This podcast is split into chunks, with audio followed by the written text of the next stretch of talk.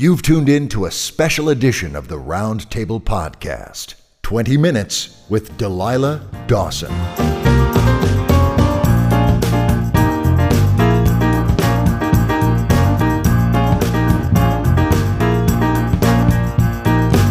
Hello, literary alchemists. I'm Dave Robison. And I'm Starla Huchton. And you've tuned in to a special edition of the Roundtable Podcast 20 Minutes With. 20 Minutes With is the chance for us to sit down with some amazing authors and discuss their craft so we can improve our own. Indeed. And, and we definitely have that covered today. Uh, uh, but before we launch into that specific bit of fabulosity, uh, Starla, first of all, thank you so much for for taking the co-pilot's chair with me for this episode. I appreciate it. Oh, that's no problem. I'm totally excited. This is awesome. This is. I mean, all excited about the guests. so- I know, right? It's fabulous. And and dear friends, uh, for those of you who have been living under a rock and maybe don't know who Starla Huchton is, Starla Huchton is some is is probably very soon going to be a guest host on the roundtable. She is the author of the Maven series, the Evolution Angel series, the Dreamers thread, uh, uh, numerous literary wonder works, all of which are getting a lot of play these days, Starla, and that's freaking awesome. Well, I don't know if that's more because I uh, don't shut up about them or because other people talk about them. But Hey. yeah, so uh, yeah, the the Endure series, uh, three books. The Evolution series is three books, and that series is complete. So Awesome. yeah, And- I'm and- just excited people are reading them and enjoying them. I've, I've heard some amazing comments and a lot of very, very positive feedback. People just devouring the Evolution Angel series. So, Well, yeah, superheroes are hot right now, man. yeah, so baby, you tapped the loves superheroes. Nicely done. well, you know, when you think about it, our guest host is for this episode is kind of a superhero. Starla, let me introduce you to to this this a remarkable person. Um, when, when I start researching a guest host, I always start with their website. And and uh, amid the the delightful details strewn upon our guest host's about page uh, is this lengthy and very eclectic list of all the things she's into, including things like eating weird animals and narwhals and drinks made with elderberry. And I, I was I was perusing the list and I missed the comma between reading and tacos. and and my mind just froze trying to comprehend what it meant to read tacos. It was, Well, it it's was- kind of reading tea leaves, That's but what I it's was like gonna say. yes, exactly. is, is this some new form of divination, or or is there some secret taco canon of literature that I've been oblivious to all of my life? So eventually, I figured it out. Uh, but in that moment, I began to suspect that I was on the brink of a very deep and twisty rabbit hole, fringed with almond cream frosting and lots of sprinkles. And dear friends, I'm here to tell you I was right. Now, as a child in Roswell, Georgia, our guest host was not living exactly an idyllic life. She was confronted by issues and challenges that no child should ever have to be confronted with, but she endured. And like most children, uh, stories fascinated her. And at the age of six, she took up the pen and drafted an epic saga titled The Jungle and Its Life. A taut but dreadfully punctuated tale that ends with the intrepid explorer getting bitten by a cobra and dying. A, a tragedy of jungle proportions. it was also around this time that she borrowed, in all caps, borrowed a copy of Watership Down from the local library and somehow neglected to return it. And oh, returned it. Oh yeah, sure you did. I, I, I have it on good authority that, that that you are still haunted by dreams of Roswell library administrators haunting you, hunting you down for the four hundred thousand dollar late fee for that book. But you did turn it back in. It's with her daughter on Facebook, and she hasn't mentioned it, so I think I'm safe. well, all right, fair enough then. Fair enough. Good. At least we dodged that bullet. Uh, uh, now, as far as dreams go, uh, uh, make no mistake, our guest host has a very active dreaming life. Uh, for a while, uh, uh, she was under the thrall of a recurring dream where she was being chased around a baseball diamond by Abraham Lincoln. Uh, and dreams will actually factor into her narrative later. But to continue, at 11, she started feasting on the works of Stephen King, whose influence would continue to work its mojo upon her. His book on writing is a tattered relic on her bookshelves. In high school, she was a straight A nerd with all the trauma and drama that came with that unenviable status.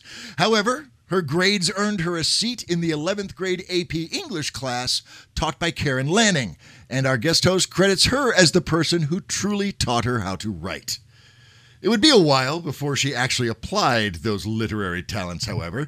She held down some strange jobs. She played Jasmine and Pocahontas at parties for an entertainment company during high school and has that worked. Felt like I was an escort, and I, I was for children. Yes, yes, yes, absolutely for children. Okay. Yes, I let me let me make that very very clear. This see, this is for children's part at parties, children's parties. I should have put the word children's parties for an entertainment company. Yes, let's be very clear about that. She was not. Yeah, She was a go-go dancer.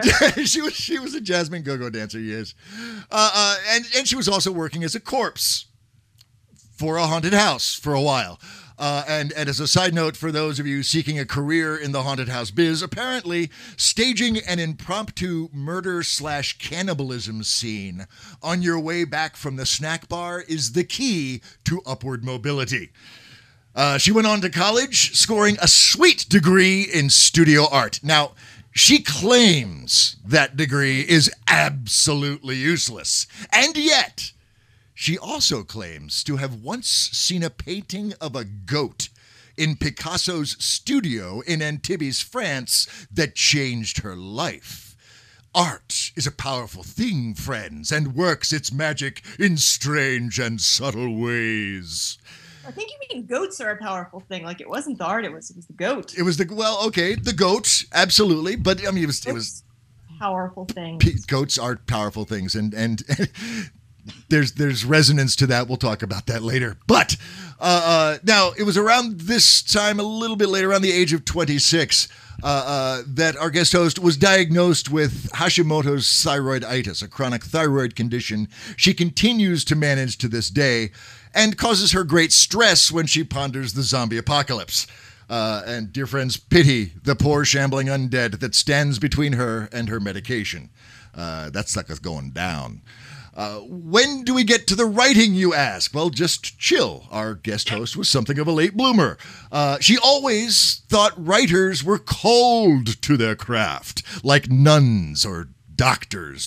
It took the utter sleepless exhaustion of having her second child to bring about the epiphany that shattered self doubt and drove her to the keyboard. And there she wrote the novel called Fairy Tale. Oh God, help us! Never heard of it, have you? Nope. That's because she trunked it as an irrevocably flawed piece of fiction. And, you know, I mentioned that to affirm the fact that I'm sure our guest host would agree that sometimes you gotta write a lot of frogs before the prince rolls up on your pages. So she put her head down. She did all the things writers do writing, submitting, and looking for an agent. It took a hell of a long time. But a fortune cookie and a four leaf clover later, she eventually connected with Kate McKean of the Howard Morhaim Literary Agency. It was a perfect match, and they both got down to work. Then our guest host has a dream of waking up naked on a rock being leered at by a lascivious Lord Darcy. Now, this dream would lead to the creation of the now iconic character Criminy Stain, the primary male character in the series that would become her first sale, the Blud series, spelled B L U D, which includes Wicked as They Come, Wicked as She Wants, and Wicked After Midnight, and three novellas. And in doing so, she created her own genre carny punk, which is just badass. Uh, and and I'm telling you, she went to great lengths to back up the whole carny punk vibe and, and really immerse herself in that carnival world of her books, uh, including going to Elizabeth Streb's Extreme Action Company in New York City to have a true trapeze experience. Not that kind of experience. She saves that for her books. Uh, but she's also taken circus classes in static trapeze, Spanish web, aerial silks, acrobatics, juggling, and tightrope. Now, this steampunk esque vibe of the Blud series was doubtless a factor in her story contribution to the Ministry Protocol, thrilling tales of the Ministry of Peculiar Occurrences, fostered by Philippa Ballantine and Tee Morris. Now, you may Who have are awesome. who are awesome. They are utterly fabulous uh, uh, icons of the podosphere and literary spheres as well. Uh, now, there's there's you may have picked up a vibe. There are a lot of sex scenes in the Blud series, which wasn't easy for a shy Southern girl to wrap her head around. Uh, but after three books and as many novellas, she's apparently got the hang of it because she's even self published a book called Geek Rotica. Look that one up on Amazon, dear friends. She has soaps and scents modeled after her characters from Villainous Soaps at villainous.net. She adores cupcakes, especially red velvet with mounds of almond buttercream and lots of sprinkles, and chocolate caramel sea salt cupcakes. She can find four leaf clovers on demand. She has synesthesia of the grapheme color variety, where colors and feelings are associated with numbers and letters, which, incidentally, she shares with Vladimir Nabokov, Isaac Perlman, and Nikola Tesla, so she's in good company. And she once touched her favorite Monet painting, touched a Monet painting once just so she could share atoms with him. Dear friends, please join me in welcoming to the big chair here at the Roundtable Podcast our guest host for this 20 minutes with Delilah S. Dawson. Delilah, I, cannot tell you how much I'm looking forward to this 20 minutes with. Thank you so much for making the time for us. Thanks for having me. And my one atom Monet. And and your one atom? No, you got probably got at least five or six just by touching it, right? Now- They they threw me out pretty fast. It was not a long touch. and and and you were just sitting there, you were just standing there in front of the Monet, and you said, "I've got to touch this." I wasn't quite that well thought out. It was more of a it was more of like that moment on the beach when everyone's head kind of slowly lines up and then they're kissing and you can't quite tell when it started and then they were escorting me out by my arm. No, this is more like the four-year-old impulse than the. yeah. yeah. Like that. That's touch my Monet. like four-year-old a light socket. See, there's probably only a handful of people in the universe that have actually touched the painting itself. I know that's pretty So awesome. that, that's pretty badass. Which so painting was it? Um, it was oh gosh, it actually it, it wasn't a really well known one because it was in a little atelier in. It wasn't Antibes. It was Nice. It was somewhere around there in the south of France. I'm getting very old. I was 18 then. you used to have a memory, yeah. It's very blurry. It was Yeah. lovely. Well, let's let's get down to our 20 minutes with with Delilah S. Dawson. I'm not about to waste a single moment of time more. The clock is set. We'll ignore it and move on. Um, Delilah, one of the the things that that fascinated me about exploring your your background and and your process is and and correct me if I'm wrong. Um, but basically, the, the process is that you an idea comes to you, you write it down, you cogitate, obsession ensues, and if it does, the first thing you do is not sit down and outline or sit down and work things up. The next thing you do is you come up with a Spotify playlist. That is true. So uh, and, and I know a lot of writers that write with music and, and have evolved playlists during the writing process. I, I think you may be the first one who actually uses Spotify as a generative tool for your creative process.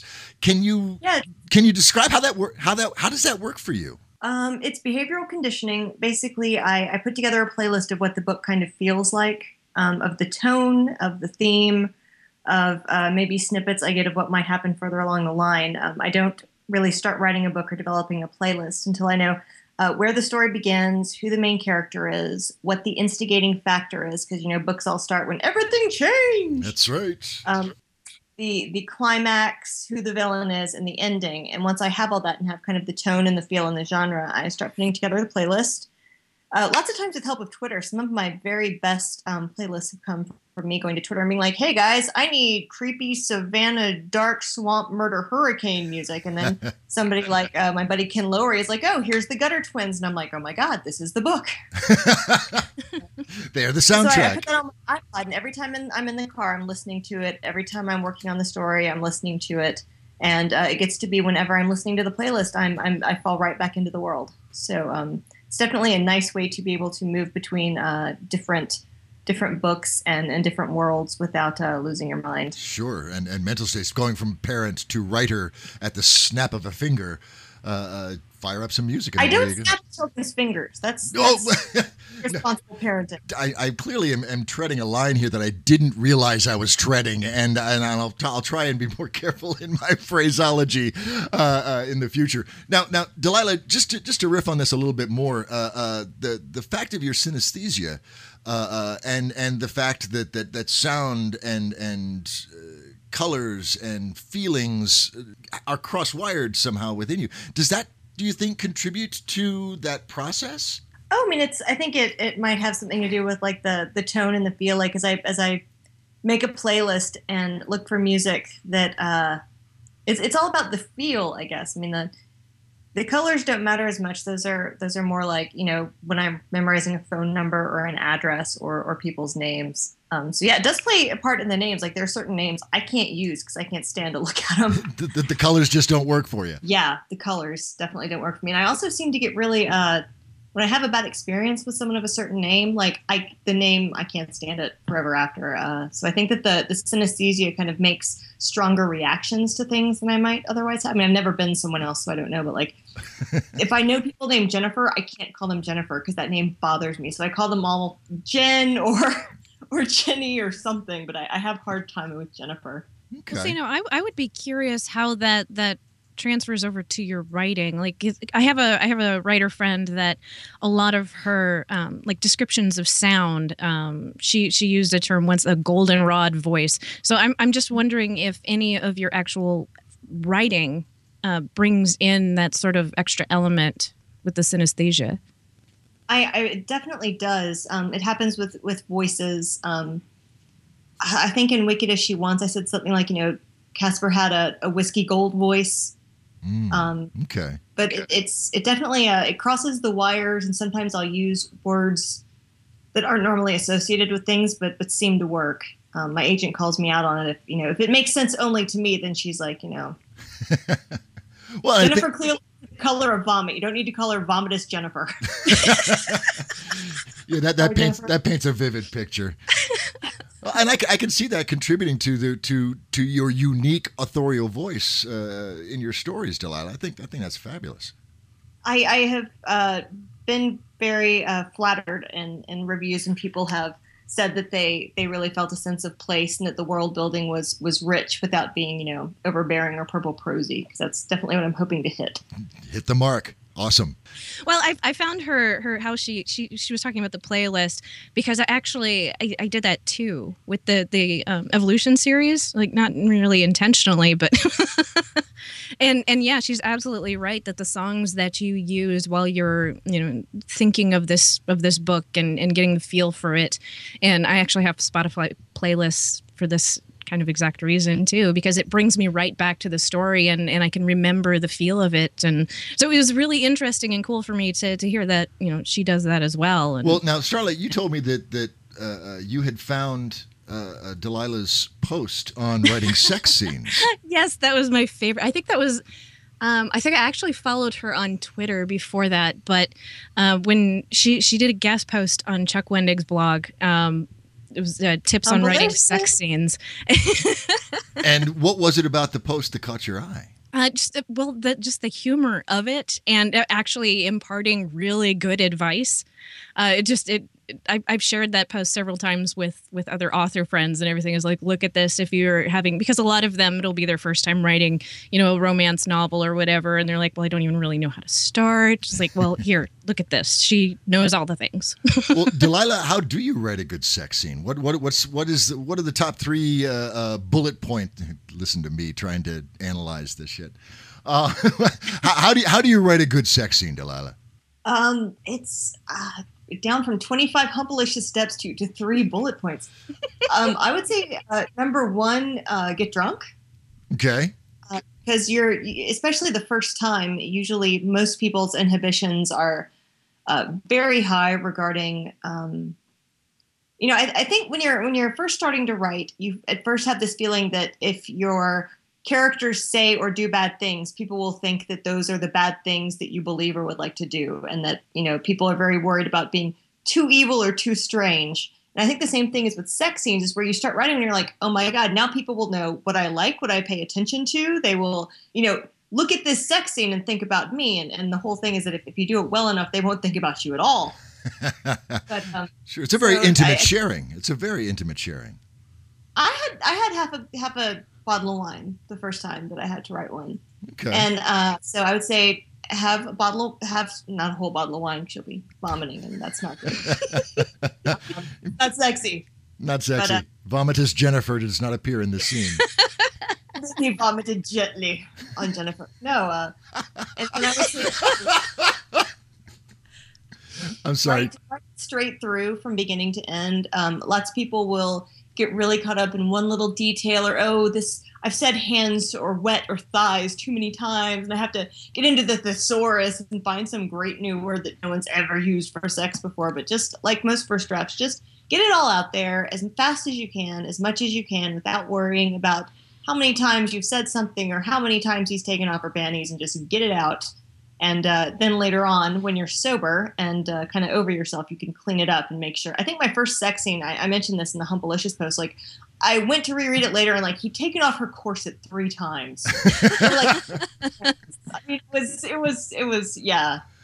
It, it was like a, an eight some by the time you read the whole thing and tried to figure out what was happening. But getting it all out there and then uh, cleaning it up, editing it sober, and being forgiving of yourself and uh, using the thesaurus judiciously, in that if you use really weird words, it will take people out of the scene. You know, if you're like his turgid manhood, people are like, "Oh God, no." Been there, I done hate that. the word turgid and that. Oh God, please no.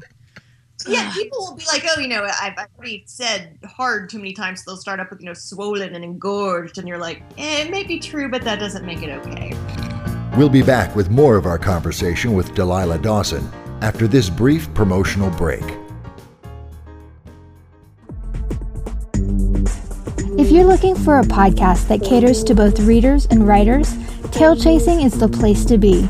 Readers get a behind the scenes peek at what goes into your favorite author's books, as well as a quickie read into the books you might not have found yet. Writers come and get tips and tricks from awesome authors and learn how I'm facing the road ahead to publication. If you love books, come to Tale Chasing. T A L E C H A S I N G dot com. Now, let's get back to the conversation with Delilah Dawson. okay, so there's, there's there's so get drunk, get through it fast, and then edit it sober. Uh, uh, mm-hmm. What about um, is is there is there a key to to pacing or or or uh, I mean I would imagine that uh, uh, an intimate scene like that is going to have uh, I, I hate a beginning, a middle, and an end. It's going to have its own story structure. Is that is that a fair assessment? Yeah, it's it's pretty much all of us know what that experience is. Like that's that's that's an experience that most humans share with things like roosters and earthworms. Like we know what sex is. Uh, and if you read a lot, you'll start to get the rhythm in your head. Like in, in most romance books, um, like every genre has different ways that it treats sex. You know, in some books, like three pages in, they're jackhammering, and in some books, you know, you get a chaste kiss at page 50 and then the girl turns away. And then then they might mac a little bit on on page 80 but she regrets it. And then they finally have this beautiful blossoming on page 100 and then you know on page 150 when she's awakened they do it better. But uh, I think you have to read a lot in your genre and see what kind of uh, plot arc these sex scenes take in that, and and what works for you. But yeah, I mean, generally, there's some kind of verbal foreplay or some. I mean, it's it's the same as having sex with somebody. It, it there's a rhythm to it. Well, but but but but that's like saying, you know, well, write a book. It's just like living life, and and apparently it's, It's a. nothing like life. Good lord, I wouldn't write like life. I'm gonna write something. Well, well, yeah, okay. Well, no, but yeah, I mean, it's it's the same as the book where you know there's the the introduction, and then and then this happens, and then there's kissing, and then things escalate, and then there's a, a peak because in most romance books everybody gets their jollies, and then there's the the afterglow, and uh, I think I mentioned it in the Humpalicious, uh, you know, guide to writing a sex scene. Like, um, for me, a good sex scene is one that, that changes the characters, that they, they don't come out of it the same at the end. Because, I mean, in real life, two people do that for the first time. Uh, it changes everything about how they interact, what they do or don't want, if they're shy or embarrassed, what they do afterwards. Uh, it's really telling of who the characters are as people and, and where their relationship is heading. Uh, so, not something to be taken lightly as, as a plot object when you're writing. okay. Make it mean something, basically. Yes. Right. And it can mean something, and if it doesn't mean something, make sure that's on purpose. Right.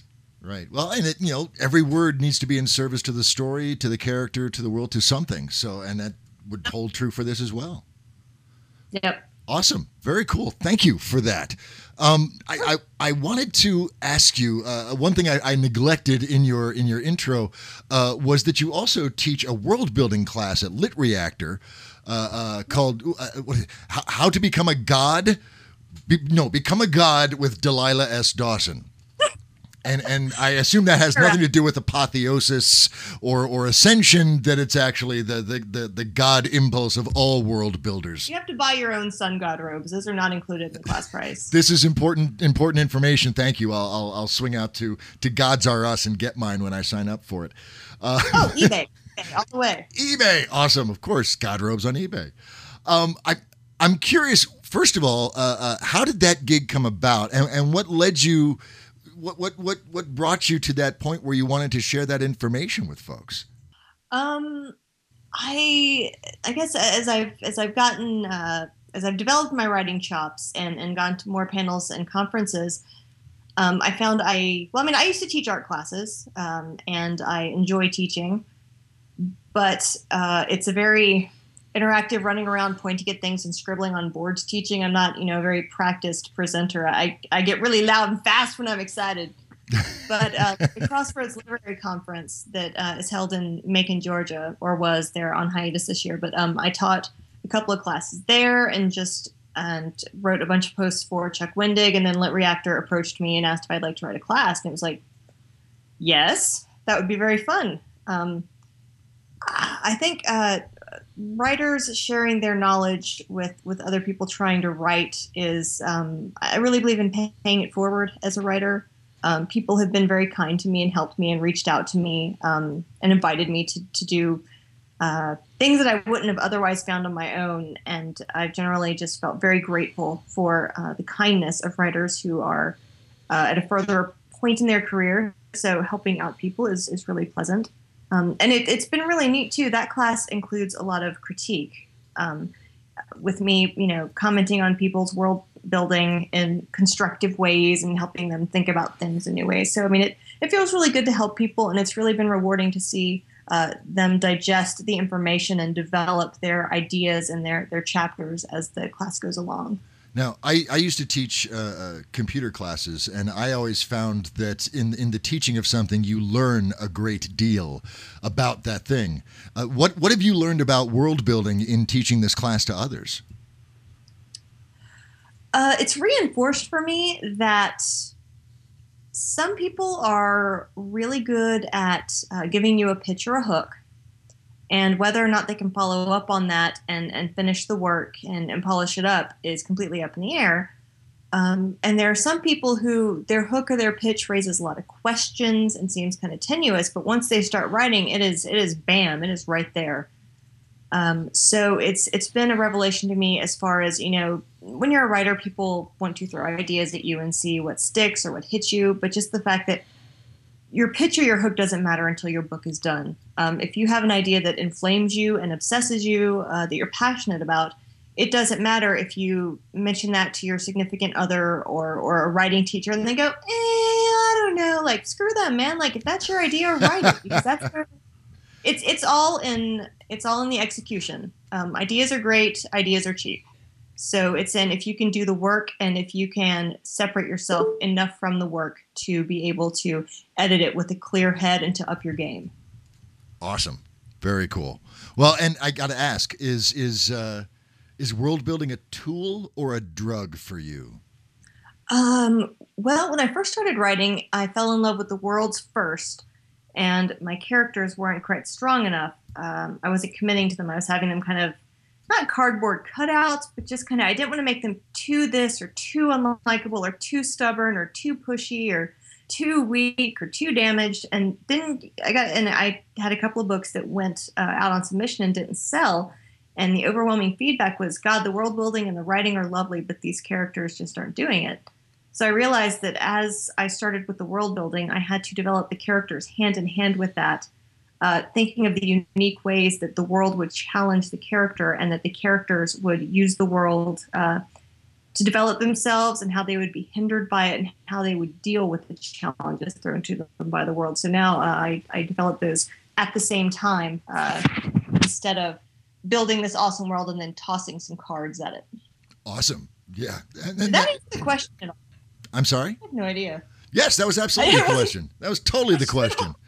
And and and it, and that's a and that's a critical a core element. I think there's a lot of I am certainly uh, uh, uh, for me world building is a drug that I need to put down. Uh, uh, and that lesson that you learned is that's a great affirmation that the characters and the world do need to coexist. They need to be in alignment and in service to each other and to the story.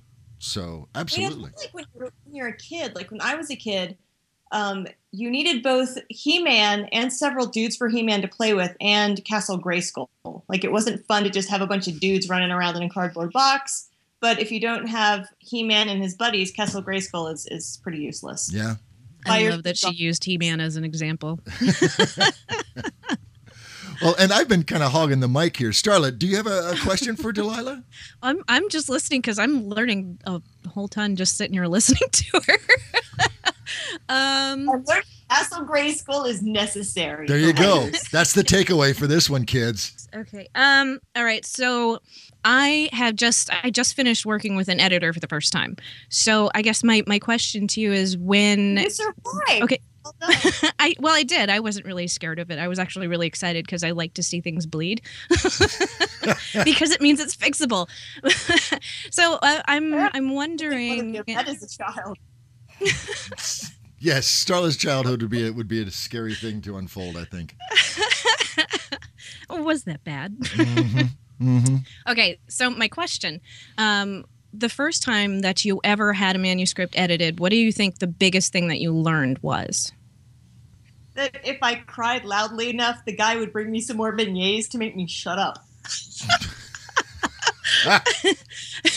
Again with the pastries. Yeah, no, I, I run on sugar. No, um, my, my first edit letter, uh, or my first really big one from my agent was for Wicked as They Come, and it was it was a doozy. And I was sitting outside of one of my favorite cafes, eating beignets and drinking coffee, and I was like, "Oh, I get to have a call with my agent! Yay!" I didn't realize then that you know what, this is too big of this is what did she say? Like it, it says we need to talk about this. I didn't understand that meant the problem is so huge I'm not going to bother to write it down. uh, so like, hey, my agent's calling me. Show me the money. And uh, she's like, you know, we got problems. You got to kill off two characters. You got to cut a chapter. You got to add thirty thousand words. Like it was just, it was basically to say the, you know, turn your book inside out, harvest its organs, and just build something else. And I was sitting at this cafe, and I just, I, I like held my stuff together and took my notes and was like, "Sure, I understand." And she's like, "Okay, well, I'm going to send you the edit notes." And I was like, "There's notes."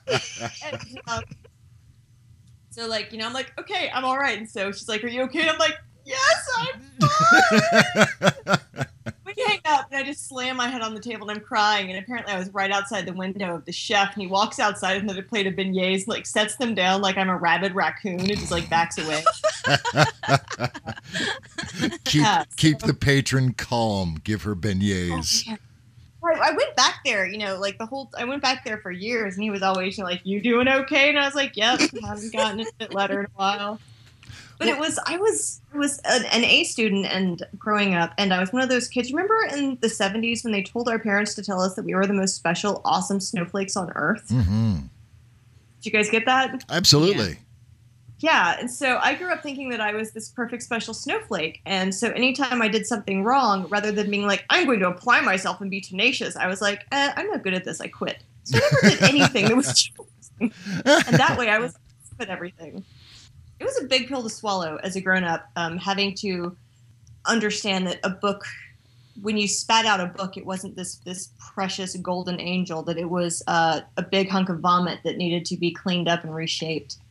Well, and let me ask you about that, Delilah, because because I mean, I, I am very early in my in my writerly pursuits, uh, and and that that editorial process. I, I I host a writing group on on Facebook, the Rotano Rimos, and uh, woo, and uh, and there's goats, and um, thank you, yes, awesome. That's that's uh, you. There are like dozens of Rotanos out in the world cheering right now. That's awesome.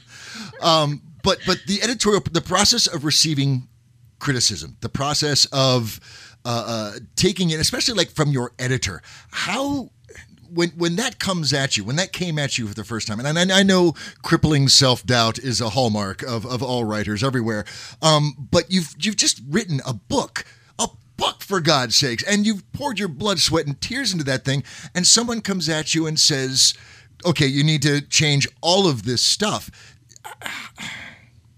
How do you how do you accept that? Is is there something about the editor that that makes them that makes you trust them, or is there some realization on your part that oh crap they're right and it's okay and you get down to work? How, how does that work? Well, first of all, um, it's a process like any other. It's the stages of grief, basically. Okay. accept that and you internalize it and you know what to expect, it's not nearly as horrible. Um, I know now that when I get an edit letter from my agent or my editor, that I will open it, read the whole thing super fast, close it, close the computer, walk away, and keep walking until my shoes wear out. Um, I, I get very upset. I get very defensive and very, you're wrong. This is wrong. The book is good. The book is awesome. I don't want to do this. And then I just close the email and try to forget about it. And then I start thinking about it, thinking about it. And then a couple weeks later, I'm like, God, you know, they're right. And then once I've accepted that, I start to realize how to fix it and get really excited again. But the first couple times, it was it was very very rocky. And what got me through it was um, understanding that the editor had paid me money. And at that point, it was no longer my book, it was her project. And my job was to make her happy. I'm really good at, uh, I'm a good XO. I, I don't want to be the person in charge. I want to be the person that uh, kicks ass on their behalf. So once I started think of it as like this is something that she owns and it's my job to make it awesome, then it was a job instead of a failure, and that that helped a lot. I need forward momentum to succeed, and that gives you uh, when you i mean it's it's a great gift when an editor or an agent who has all of this immense knowledge and uh, they're plugged into the market they've studied they're talented when they take the time to to give you that much feedback like that's a huge gift because it's not just saying hey bitch fix your book. It's saying like hey i care enough about you to take time out of my day and i believe in this project enough to to give you this gift of how to make it awesome. And uh and then the ability like hunkering down and, and coming up with the creative ways to solve their problems is uh, it's super fun once you put yourself back in the power and uh, instead of thinking this is a thing that is done to me think this is a blueprint to kicking ass That's awesome. That's fabulous advice. I, I, I will carry that with me, Delilah. Thank you. And and I'm I'm looking at the clock and and it, it looks hungry. It's sprouted fangs. Uh, abuse that poor girl Oh, it's it, it. I'm, I'm sadly it means that we we're, we're we're we're done with our 20 minutes at this point. Although I think we could continue for for another 20. Delilah, thank you so much for making the time. This this has been uh, uh, insightful and and fraught with writerly goodness, and and I'm very grateful you took the time. Oh thanks for having me. It's been super fun. Oh, yes, indeed it has. Starla, what are you what are you taking away from this 20 minutes with? What what jumped out at you and is stuck in your in your creative webs? Well, I just I, I really like hearing as a writer, I really like hearing some of the same things that I do reflected in somebody that's, you know, got more success than I do. It means I'm doing something right. It's a great affirmation, isn't it? Absolutely. Absolutely. I couldn't agree more. And for me, it was I, I really hadn't planned on diving into the how to write a sex scene talk, but I'm thank you for taking you us. really there. need to read that post. It's, I'm it's, I'm it's, so going to include the link in in the liner notes for this because that's that's got to be that's got that's a must read. I think. It got picked up by Cosmo. I was so excited. Oh damn, that's the big time. That's I then then it's definitely going to the liner notes and I'm definitely reading it. But, no, my word isn't good enough. Or you get it? Oh, it's in Cosmo. That's legit. Well, yeah, I might read it if Starla recommends it, but Cosmo, oh hell yeah, because I'm all about the Cosmo. Yeah, but it was it was the the the sex scenes. I think uh, for. Uh, as Delilah observed, you get drunk writing your first one. There, there is a, a stigma. There is, uh, uh, uh, and I think it's largely American, uh, a, a, puritanical almost uh, foundation of approaching something like that. And if this, if the books, if the story calls for it, then you got to get down and do it. And and understanding that it is a part of the story, that there is a story to be told through this this experience and this event, and and staying away from turgid and engorged is also helpful advice. So so that that that stuck with me along with a lot of other awesomeness in there. So so yeah, there's there's there's goodness to be had for all. Uh, dear friends, as always, thank you for tuning in to this episode of 20 Minutes with uh, and our guest host Delilah S. Dawson. Uh, uh yeah, well, and you know, we, we, in a week. We're gonna have Delilah back. All, all this frothing awesomeness that we had in the last 20 minutes, we're gonna we're gonna apply that like a laser to a thing that gets shot at by lasers. Uh, uh, a, thigh hair, but whatever. something like that. Uh, but a story is what we're going to workshop, and we're going to have Delilah help us out, and Starla as well. So, so dear friends, stay tuned. Uh, in that time, if you're feeling like giving us some love, give us a review on iTunes. Uh, uh we also have a, a, forum now. We have a message board. We'll post a section for this particular interview, so if there's topics to be discussed, we can continue the conversation there. Uh, and always, you can find us at www.roundtablepodcast.com. Starlet, they're going to be sitting around for a week. What do you think our listeners should do? Um, read her books, read my books. Sounds yeah, like a good idea to me. I think that's an excellent idea. That's that's definitely friends. That's the plan for the next week. Starla Huchton, Delilah S. Dawson, add them to your ebook, put them on your shelf. For myself, I will tell you, you find what you're looking for. So make sure you're looking for the good stuff. You're looking for the gold, because I promise you, dear friends, you will find it. We will see you in a week. Until then, you guys stay cool, be frosty, be awesome, and we will talk to you soon. Bye bye. This episode is copyright 2014 by the Roundtable Podcast and released under a Creative Commons Attribution, Non Commercial, Share Alike license. That means please don't sell it, but you can share it to your heart's content. You can even use portions of it in your own productions, as long as you release those productions under the same licensing terms and reference us as the source. Theme music for the Roundtable podcast was performed by the Hepcats of Brotown Gary Gold, David Labroyere, Billy Nobel, and Matt O'Donnell. If you would like to be a guest writer or guest host, join in on the conversation, or just learn more about us, visit our website at www.roundtablepodcast.com. We're also on Facebook at facebook.com slash roundtablepodcast and on Twitter at Writers Podcast. And you can always email us at thetable at roundtablepodcast.com. Thanks for listening.